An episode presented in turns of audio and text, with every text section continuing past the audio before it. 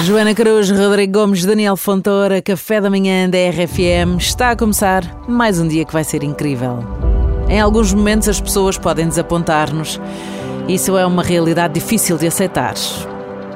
Porém, encarar as decepções como oportunidades de aprendizagem é crucial.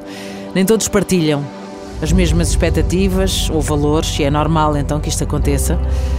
E ao enfrentarmos desilusões é essencial manter a clareza sobre os teus limites e valores, podendo pôr o foco então em relações mais saudáveis.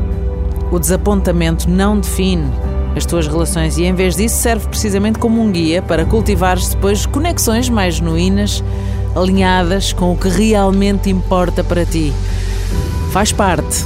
E de facto, uma pessoa só se ilude se quiser, não é? Mas bom, vamos lá. Separar o trigo do joio, já dizia a minha avó. Epá, e isto é, é mesmo assustador, porque que estavas a falar disso Hum. e apareceu-me uma notícia que diz que uma ex-namorada de Rubem Dias diz que foi um erro. Portanto, às vezes é isso, é um erro.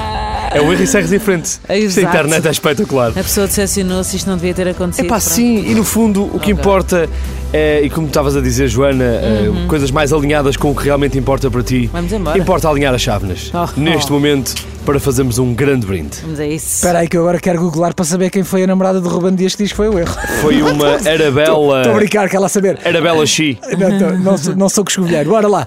Eh, vamos alinhar as chávenas, brindar a ti ao teu dia em Vamos a 3, isso. 2, 1. Um. Saudinha, que é o que é preciso. Vamos lá no Café da Manhã da RFM.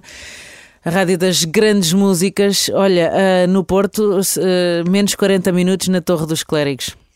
Já, foi um turista que estragou o relógio da torre. Meteu o nariz onde não era chamado, não é? E portanto, ainda, ainda são 6 da manhã, praticamente.